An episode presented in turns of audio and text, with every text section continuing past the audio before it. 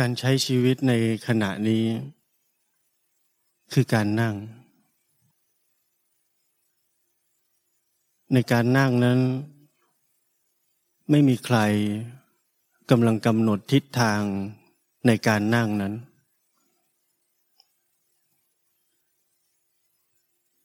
ไม่มีใครสักคนหนึ่งกำลังมานั่ง เพื่อจะได้อะไร หรือเพื่อให้มันเป็นยังไง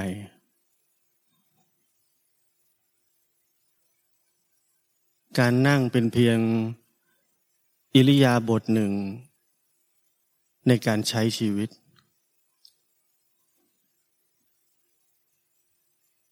และเป็นเรื่องที่ธรรมดาเหลือเกินที่เมื่อใครสักคนหนึ่งนั่งเฉย ๆ โดยไม่มีความรู้ ไม่มีทิศทาง ไม่มีวิธีการ ไม่มีทฤษฎีหรือความเชื่อใด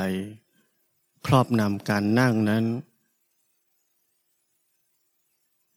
การเห็นชีวิตนี้ตามความเป็นจริง ก็จะเกิดขึ้น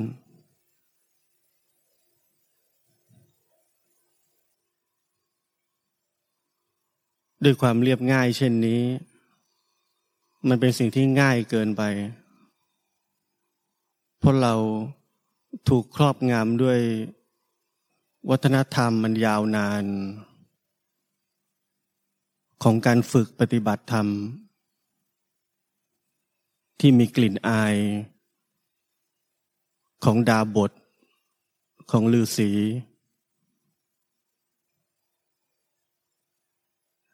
ที่พยายามจะฝึก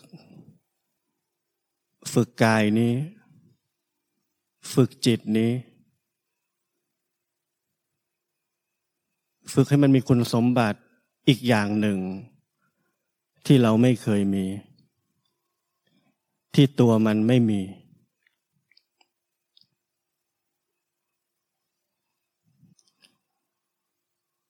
เราพยายามฝึกทุกอย่าง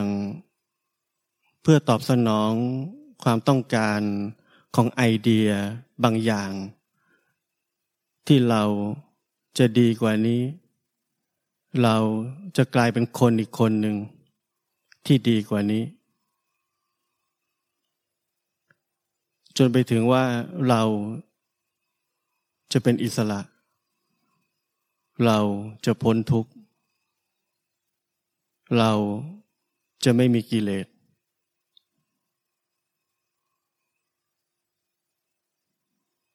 เราอยู่ภายใต้ความครอบงำมันยาวนาน บรรยากาศทั้งหมด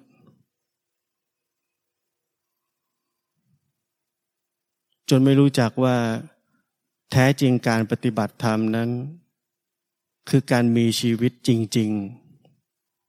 ๆ การรู้จักชีวิตจริง ๆ การสามารถที่จะเห็นชีวิตนี้ตามความเป็นจริง เราต้องการเห็นกายและจิตนี้ตามความเป็นจริง เราต้องไม่ทำอะไรกับมัน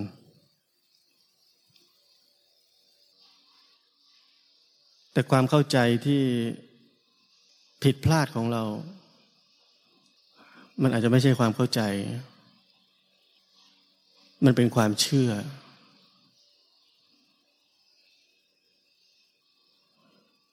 เราเชื่อคำสอน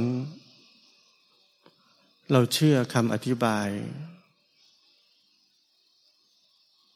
เราเชื่อ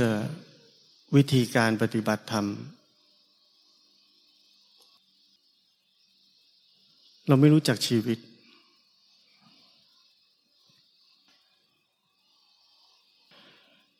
เราเนึกออกไหมว่า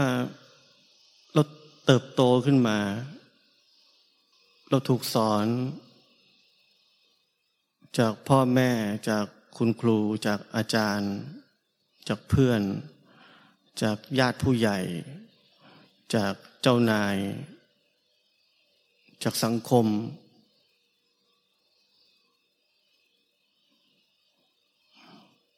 แล้วเราเชื่อตามนั้น แล้วเราพยายามจะใช้ชีวิต ให้ไปสู่อุดมคติ ที่แต่ละคนสอนเรา เพราะนั่นคือจุดสูงสุดของชีวิต ที่เราเชื่อว่าควรจะเป็นอย่างนั้น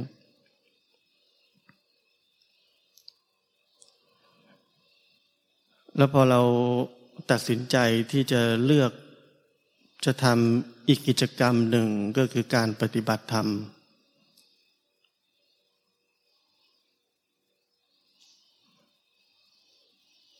เราก็อาศัย โครงสร้างเดิมๆ ก็คืออาศัยความเชื่อ ว่าควรจะปฏิบัติยังไงทำใจยังไง วางจิตยังไง ต้องฝึกยังไง ต้องฝึกมีสติยังไง ฝึกมีสมาธิยังไง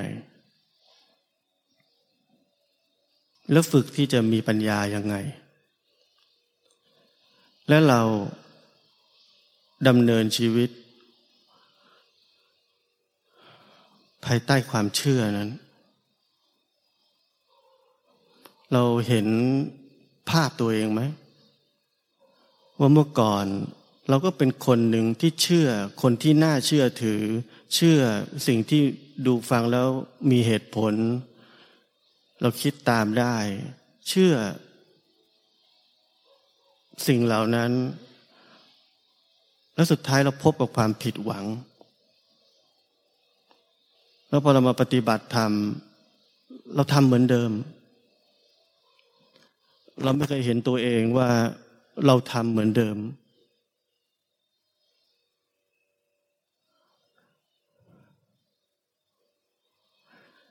ผมถึงบอกว่าเราไม่เคยรู้จักชีวิต เราแค่ใช้ชีวิตตามความเชื่อเฉยๆ แล้วสุดท้ายเราจะต้องพบกับความผิดหวังในที่สุดเหมือนเดิม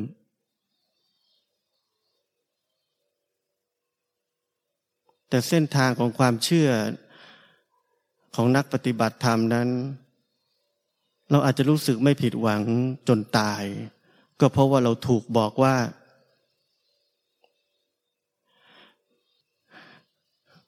มันใช้เวลามันต้องใช้ความเพียร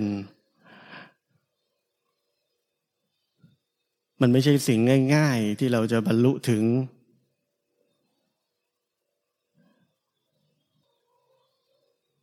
เราถูกบอกแบบนั้น เราจึงอาจจะรู้สึกไม่เคยผิดหวังเลย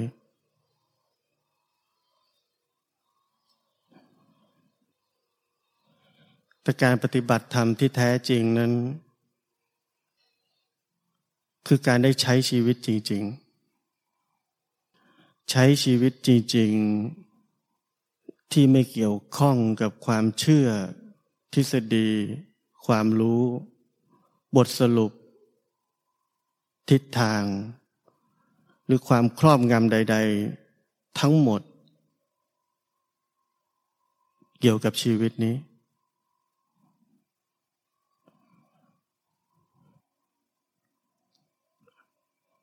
และชีวิตนี้ที่ผมพูดถึง มีบุคคลคนหนึ่ง สอนเรื่องชีวิตนี้ไว้แล้ว คือพระพุทธเจ้า เราชาวพุทธทุกคน รู้จักคำสอนคำสอนหนึ่ง แล้วเรายกย่องว่าเป็นคำสอนที่สำคัญมาก นั่นคืออริยมรรคมีองค์แปด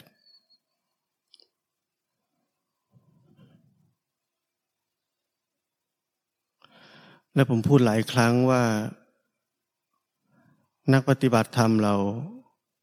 ตั้งใจปฏิบัติธรรมกันมาก และทุกวันนี้บรรยากาศของการสอนปฏิบัติธรรม คอร์สต่าง ๆ มุ่งไปสู่อะไร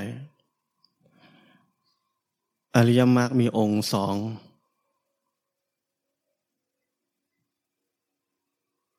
เราทุกคนต้องการที่จะเจริญสติ เจริญสมาธิ เราทุกคนทำทุกอย่างตลอดเวลามุ่งไปที่สองข้อนั้น แล้วเราเข้าใจผิด เราเข้าใจผิด คิดว่าสติกับสมาธินั้น อยู่ในจิตนี้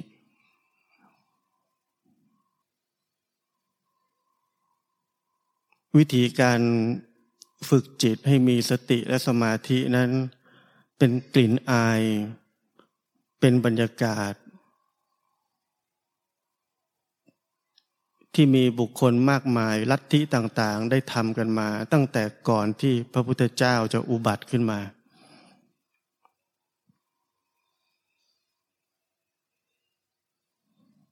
คนเหล่านั้นฝึกกายและฝึกจิตอย่างหนัก จนได้ฌานได้อรูปฌานได้สมาธิที่ลึกล้ำมากมาย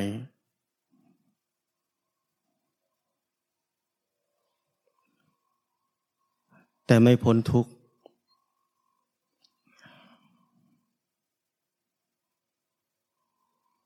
เพราะอะไร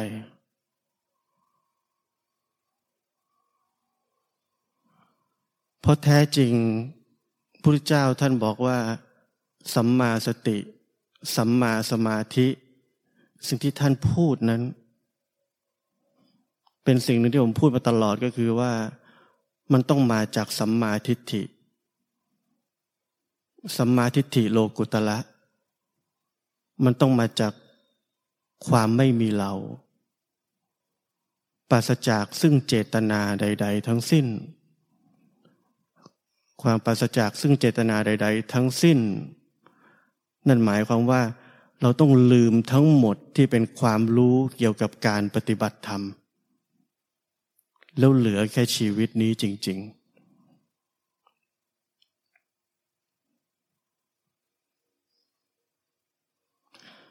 พระเจ้าท่านประทานคำสอนที่สำคัญมาก ที่เราชาวพุทธ ไม่เคยเข้าใจเลย คือมรรคมีองค์แปด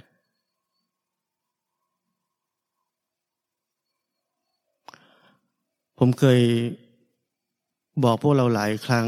ให้เราสังเกตว่าทำไมสัมมาสติและสัมมาสมาธิ มันไปอยู่ข้อเจ็ดกับข้อแปด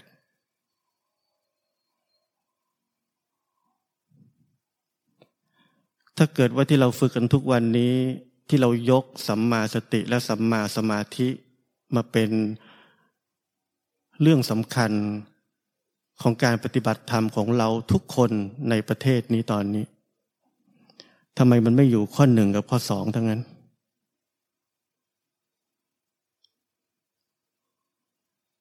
ทำไมพระพุทธเจ้าไม่เอามันไว้ตั้งแต่ข้อแรกเลย เพราะนั่นมันคือ เส้นทางของดาบท เส้นทางของฤาษี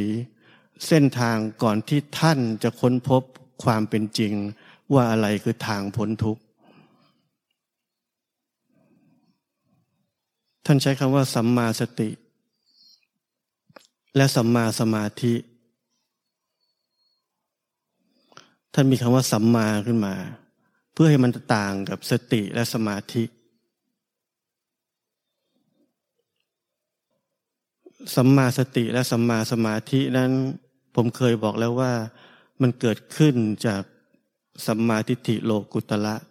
มันเกิดขึ้นจากความไม่มีเรา และความไม่มีเรานั้นคืออะไร ความไม่มีเรานั้นคือ จิตคือพุทธะ คือธาตุรู้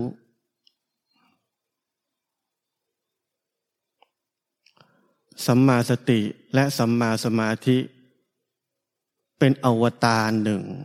เป็นปางหนึ่งของธาตุรู้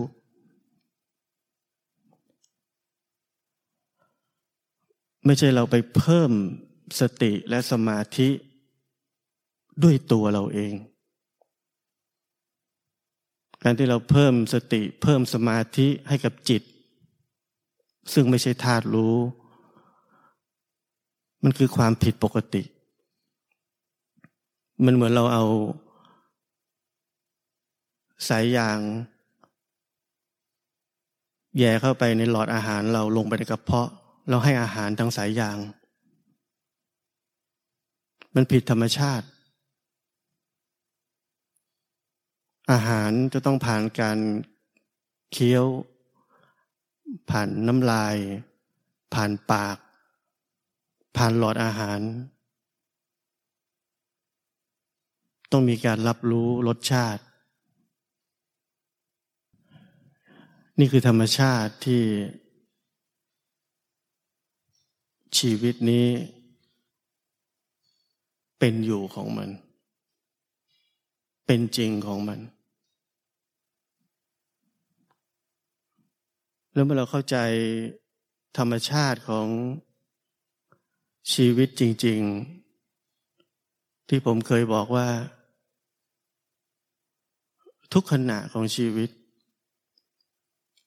คือทุกขณะของการเจริญมรรคซึ่งมันไม่ได้มันไม่ได้เป็นแค่จุดจุดเดียว ไม่ได้เป็นแค่สิ่งสิ่งเดียว เหมือนที่เราเคยคิด เพราะนั้นเมื่อเราใช้ชีวิตตามที่พระพุทธเจ้าสอน เราใช้ชีวิตด้วยความเข้าใจมรรคมีองค์แปดอย่างแท้จริง คุณสมบัติหรือคุณธรรม หรือองค์ธรรมทั้งหมด ที่เราบอกว่าจำเป็นมากต่อการที่คนคนหนึ่งจะหลุดพ้นหรือบรรลุธรรม มันอยู่ในนั้นอยู่แล้ว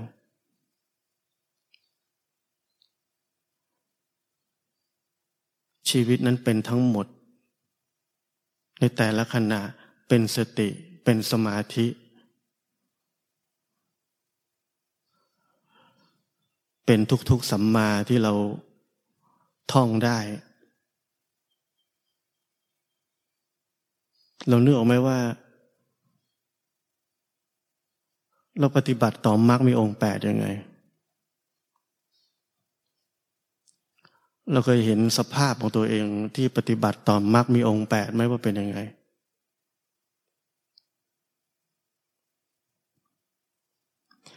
เราทีละข้อมาอ่านแล้วเราแปลมัน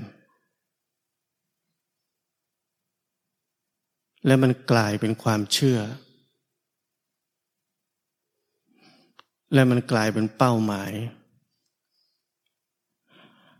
และมันกลายเป็นอุดมคติอันหนึ่ง ในชีวิตของเรา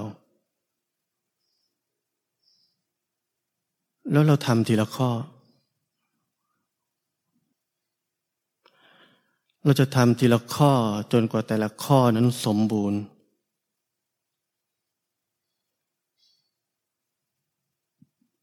เราลองคิดตอนนี้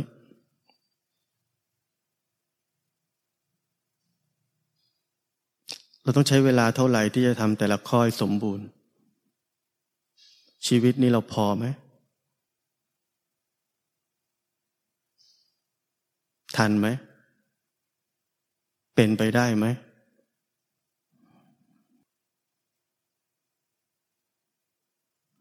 เราแปลสัมมาสติ ด้วยสติปัฏฐานสี่และเรา หรือกูนี่แหละ มีเป้าหมายว่า จะต้องรู้ให้เร็ว รู้ให้ไว รู้ทุกขณะ ไม่หลง นี่คือเป้าหมายของเราใช่ไหม ในเรื่องของสัมมาสติ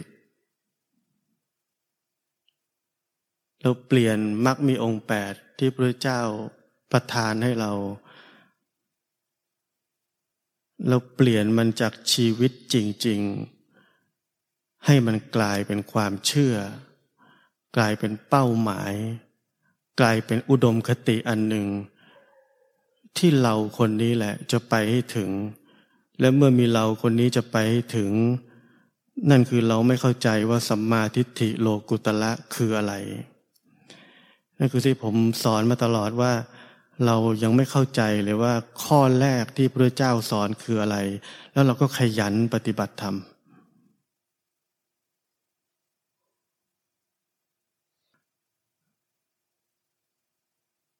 และเมื่อเราไม่เข้าใจว่า ความไม่มีเรา หรือโลกนี้ว่างจากความเป็นสัตว์ตัวตนบุคคลเราเขานั้นเป็นยังไง อย่างน้อยทางความคิดก็ได้ เมื่อเราไม่เข้าใจสิ่งสิ่งนั้น เราจะทำเราจะทำทุกอย่าง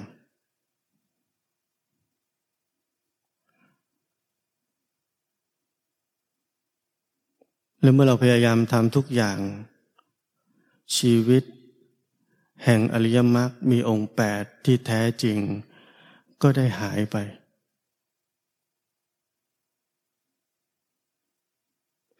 ชีวิตแห่งอริยมรรคมีองค์แปดนั้น คือการใช้ชีวิต ที่มีชีวิตและธาตุรู้เป็นผู้นำทาง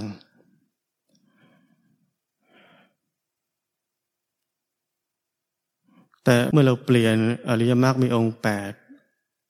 เป็นความเชื่อ ชีวิตจะถูกอวิชชานำทาง คือเราเอง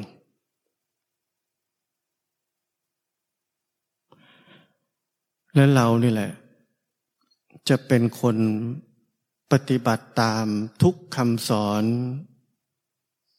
ที่พระเจ้าได้สอนเอาไว้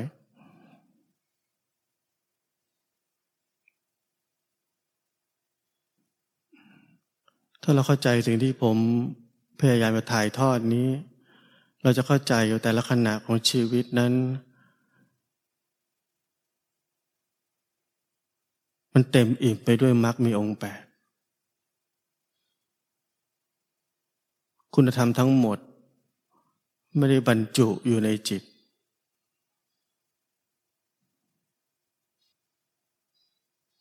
ธาตุรู้นั่นเหมือน ชามว่างเปล่าใบหนึ่ง ที่มีทุกอย่างในนั้น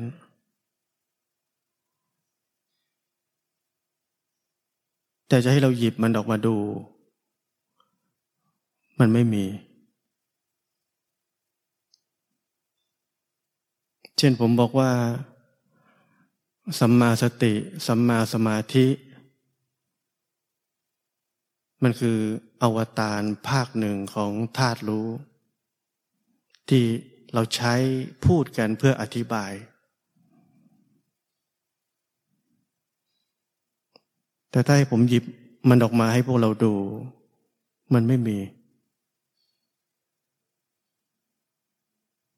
มันเป็นแค่คำอธิบายเฉยๆว่าสิ่งนี้ ขณะนี้แบบนี้พุทธเจ้าให้ชื่อว่าสัมมาสติ ขณะนี้แบบนี้ลักษณะความเป็นอย่างนี้ท่านให้ชื่อว่าสัมมาสมาธิ แต่มันไม่มี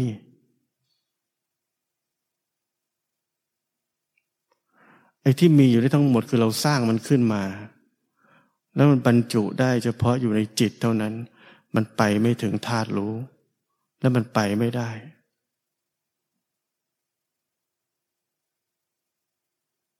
มันเป็นของที่เกิดแล้วดับเสื่อม มันเข้าคู่กับธาตุรู้ไม่ได้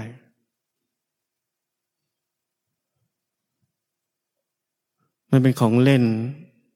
ของนักมายากลทางจิตเฉยๆ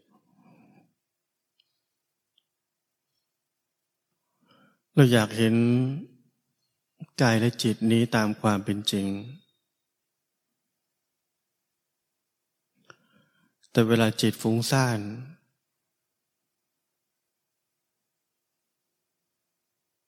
เรารู้สึกว่ามันไม่ถูก เรารีบมานั่งสมาธิ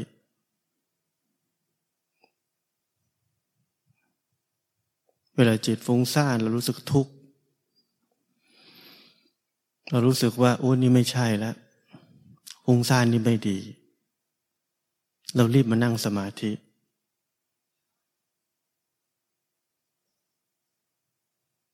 เราเห็นกระบวนการของการตัดสินของเราตลอดเวลาต่อจิตนี่ไหม แล้วเราแทรกแซงมันตลอดเวลา เราจัดการมันตลอดเวลา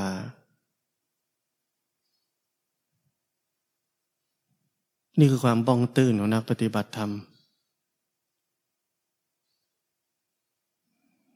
เราจะมานั่งเฉยๆ หลังจากความฟุ้งซ่านที่เกิดขึ้น ไม่ใช่เพราะว่าความฟุ้งซ่านนั้นเป็นความผิดหรือความถูก หรือความไม่ดี แต่คนคนหนึ่งออกจากมันไม่ได้ ตามเข้าไปในมันตลอดเวลา เป็นเพราะเราตามเข้าไปในมันตลอดเวลา ความฟุ้งซ่านถึงยังคงดำรงอยู่ได้อย่างยาวนาน เราเห็นกระบวนการทั้งหมดนี้ไหม เราเข้าใจกระบวนการทั้งหมดนี้ไหม เมื่อเราเข้าใจกระบวนการทั้งหมดนี้ เราจะเข้าใจว่า ถึงเวลาที่จะต้องหยุดตามมัน ก็คือมันนั่งเฉยๆหรือเราจะเรียกชื่อว่านั่งสมาธิก็ได้ แต่มันไม่ใช่การมานั่งด้วยเพราะว่ามันไม่ดี แต่เราหยุดเพราะเราเข้าใจกระบวนการทั้งหมดที่เกิดขึ้น ว่ามันกำลังเกิดอะไรขึ้น แล้วส่งผลอะไร เนี่ยนี่คือโมเดลง่าย ๆ ตัวอย่างง่าย ๆ ที่เราจะต้องรู้ว่าทำไมเราถึงทำอะไรสักอย่างหนึ่ง ซึ่งมันไม่เกี่ยวข้องกับความเชื่อว่ามันถูกบอกว่ามันผิด มันไม่ดี มันไม่ควรจะเป็นอย่างนั้น มันไม่ถูก แต่มันต้องเกิดขึ้นจากความเข้าใจอย่างแจ่มแจ้งกับ แต่ละขณะที่กำลังเกิดขึ้นว่ามันกำลังเกิดอะไรขึ้น และมีเรากำลังรู้สึกอะไรกับมัน และกระบวนการทั้งหมดของชีวิตนั้นจะเปิดเผยทางออกออกมาเอง แต่เราไม่เข้าใจ เราใช้เชื่อ เราแค่จะทำให้ไม่ดีเป็นดีแค่นั้น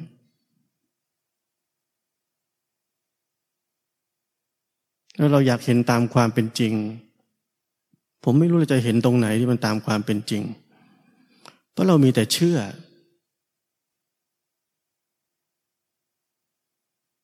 ไม่ดีจะทำให้ดีตลอดเวลา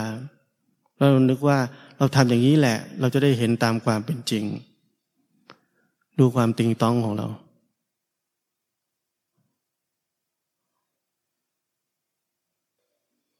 เพราะถ้าเราเข้าใจ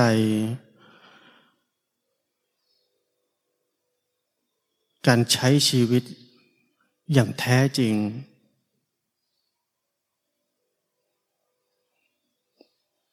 เรามีความกระจ่างแจ้ง ต่อกระบวนการความเป็นไปในแต่ละขณะของชีวิตนี้อย่างแท้จริง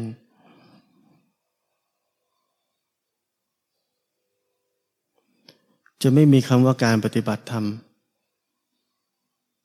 จะไม่มีคำว่า อุบาย จะไม่มีอะไรทั้งนั้น เมื่อมันเหลือแค่ของจริงๆล้วนๆแล้ว ของปลอมจะมีประโยชน์อะไรอีก มันคือส่วนเกิน มันคือภาระมันคือสิ่งที่ทำให้เราหลงผิดจากความจริงต่างหาก มันคือสิ่งที่ทำให้เราสับสน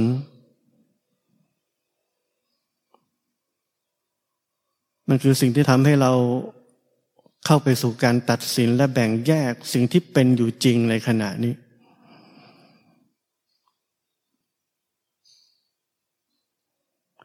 ชาวพุทธเรา มีประสบการณ์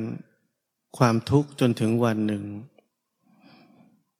ที่เราไม่อยากทุกข์แล้ว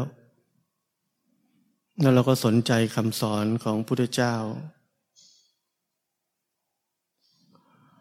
แล้วเราก็ตามหาครูบาอาจารย์ ด้วยหัวใจที่ว่า เราจะมาเรียน เราจะมาฝึก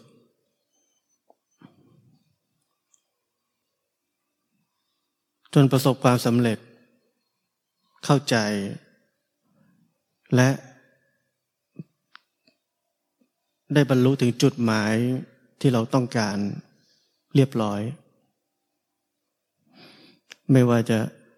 เอาแค่โสดาบัน สกิทาคามี อนาคามี หรือพระอรหันต์อะไรก็ได้ ที่เราละเมอของเราเองแบบนั้น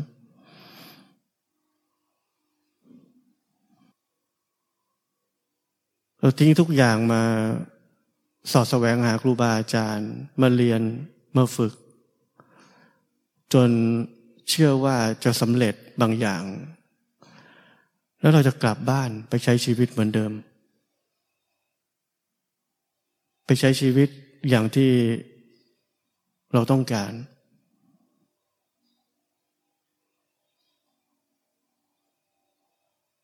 เราเห็น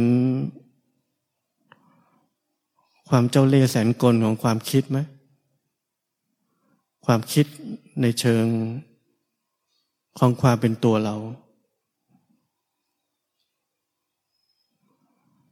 โครงสร้างความคิดทั้งหมดนี้ เราเห็นได้ไหมว่ามันเป็นความลวงหลอกขนาดไหน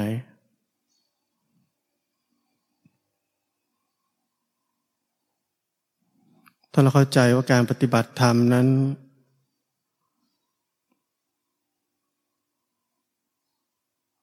คือการมีโอกาสได้ค้นพบ การใช้ชีวิตที่แท้จริง เราจะค้นพบว่า ไอเดียทั้งหมดที่เราเคยคิดแบบนั้น มันคือความจอมปลอม มันคือการหลอกตัวเอง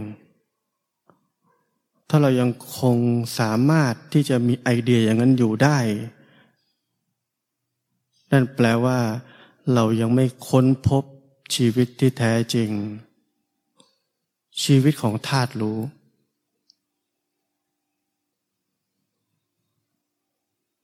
เมื่อธาตุรู้นี้ ไม่เคยเปลี่ยนแปลง ทำหน้าที่ของมันยังไม่หยุดหย่อน ตามชื่อของมันคือรู้ ชีวิตที่แท้จริงนั้น ก็ไม่มีวันเปลี่ยนแปลงเหมือนกัน และเมื่อใครสักคนหนึ่งค้นพบชีวิตนั้นแล้ว มันไม่สามารถจะคิดว่ามีชีวิตใหม่ที่ดีกว่านี้ที่รออยู่ข้างหน้าได้ อนาคตที่เราคิดของเราเองที่รออยู่ข้างหน้าได้ มันเป็นแค่ความฝัน มันเป็นแค่ความคิด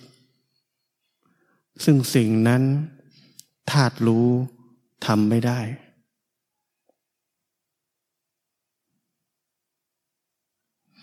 มันเมื่อธาตุรู้ไม่มีวันที่จะจบสิ้นลง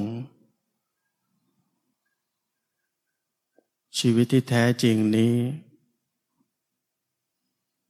ก็ไม่มีวันที่จะจบสิ้นลงเหมือนกัน